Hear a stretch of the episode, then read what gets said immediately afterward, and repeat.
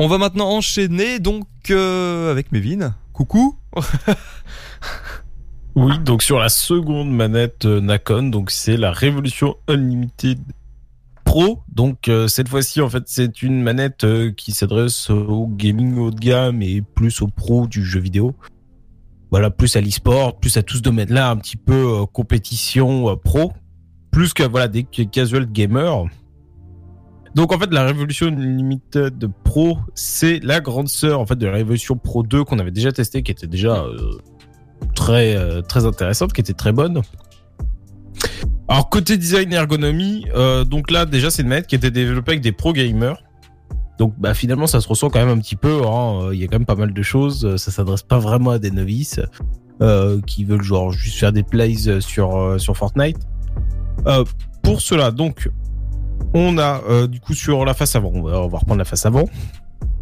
Donc euh, des boutons euh, d'action, hein. donc carré, triangle, rond, croix, qui sont déjà plus gros que d'accoutumé, hein, plus gros qu'une manette classique PS4. Hein. donc je, je, l'ai pas précisé, mais c'est une manette PS4 et PC. Après, il y a la grosse partie des améliorations, ça porte aussi sur les deux sticks. Donc, avec un grand nombre de possibilités. C'est-à-dire qu'en fait, les deux sticks, vous pouvez les démonter. Donc, euh, il y a plusieurs sticks qui sont fournis. Donc, euh, des sticks concaves, hein, donc qui sont creux, et des convexes qui sont bossus, pour le coup. Donc, comme je disais, une paire de chaque est fournie. Euh, après, on peut aussi changer physiquement cette fois-ci et pas logiciellement leur angle d'action entre 30, 38 et 46 degrés. Donc, c'est-à-dire euh, l'angle que vous allez pouvoir faire avec euh, votre stick. Hein. donc, bah, en fait, tout simplement, vous tirez sur le stick, ça le démonte. Hein, c'est juste clipsé. Et après, vous avez le petit anneau métallique en dessous. Et bah, cet anneau, vous pouvez changer avec plusieurs tailles afin de voilà d'être plus ou moins précis sur ce que vous faites. Vous allez avoir besoin, je sais pas, d'un plus grand champ d'action si vous êtes par exemple sur un jeu de course. Oui.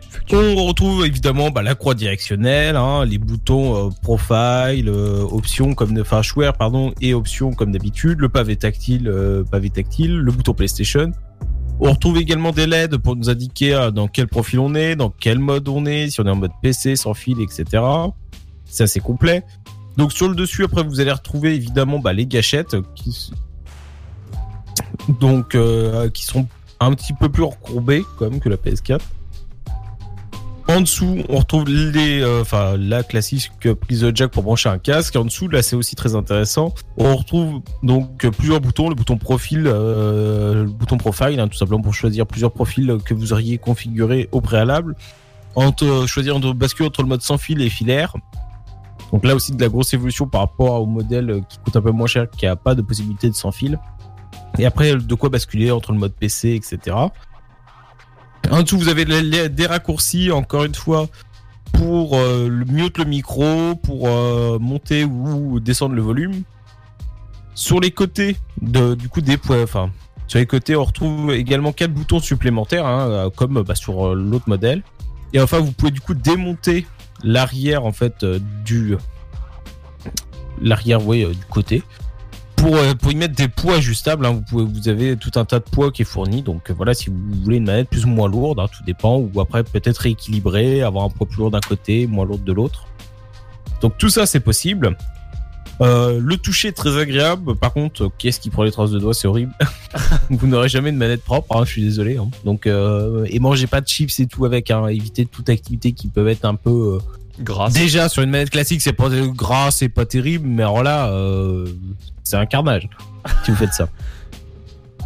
Donc voilà, euh, la recharge et la connexion, si vous voulez l'utiliser en filaire, ça se fait par USB-C, donc très bonne nouvelle. Hein. vous avez oublié votre câble, boum, vous branchez celui de votre téléphone pourvu qu'il soit équipé, mais bon, ça devient quand même de plus en plus la norme.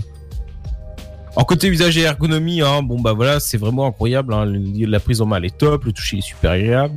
Euh, néanmoins, les boutons supplémentaires qui sont derrière sont un petit peu difficiles d'accès, mais je pense que c'est plus lié à la petite taille de mes mains. que c'est quand même une manette qui est assez grosse. Donc là, oui, les toutes petites mains, je pense que c'est pas une manette qui est vraiment faite pour vous. Euh, côté performance, euh, la précision, la réactivité, elle est exceptionnelle. Les gâchettes, elles sont d'une rapidité, d'une précision, c'est fou. Après, bon bah voilà, les styles qu'on peut régler selon le style de jeu qu'on veut, voilà, avec plus ou moins de dynamique. Mais enfin, vraiment, il y a un temps même ça se sent par rapport à une manette classique. Euh, tout est beaucoup plus réactif, tout est beaucoup plus rapide, c'est vraiment incroyable.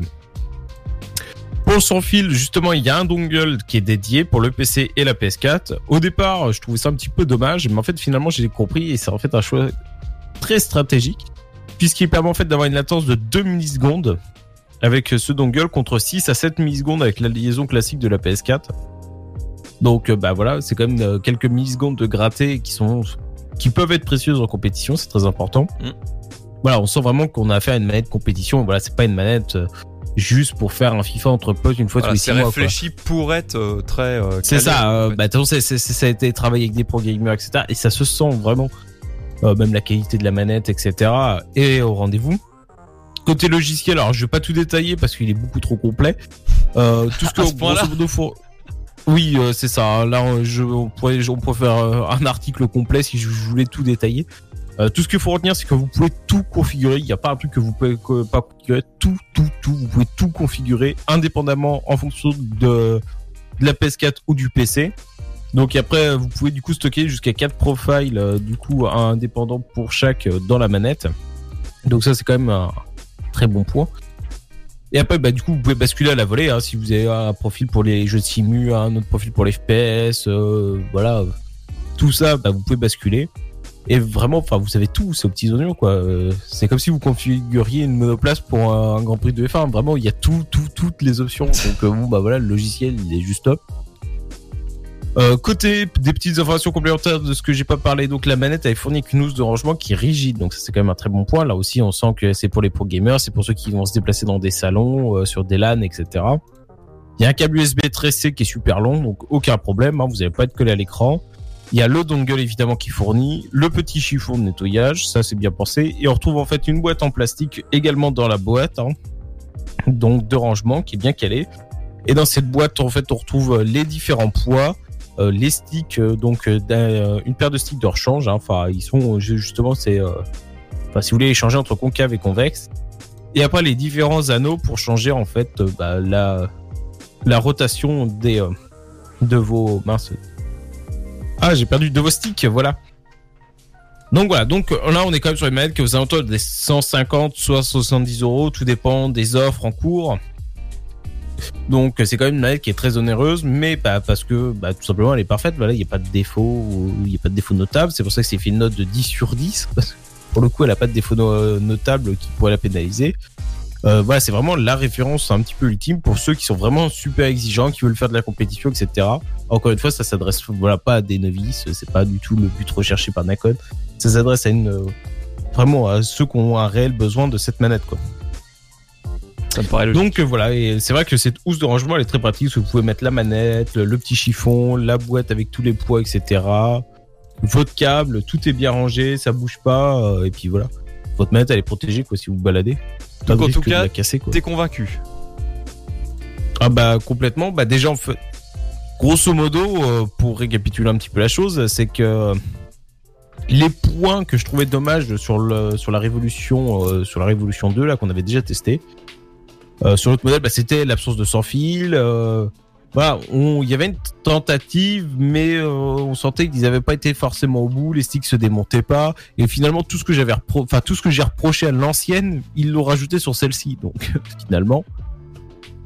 Tranquille. Bon après voilà, l'autre elle est, on la trouve par contre à 100 euros quoi, donc on a 50, entre 50 et 70 euros de moins aussi, donc c'est bah compréhensible.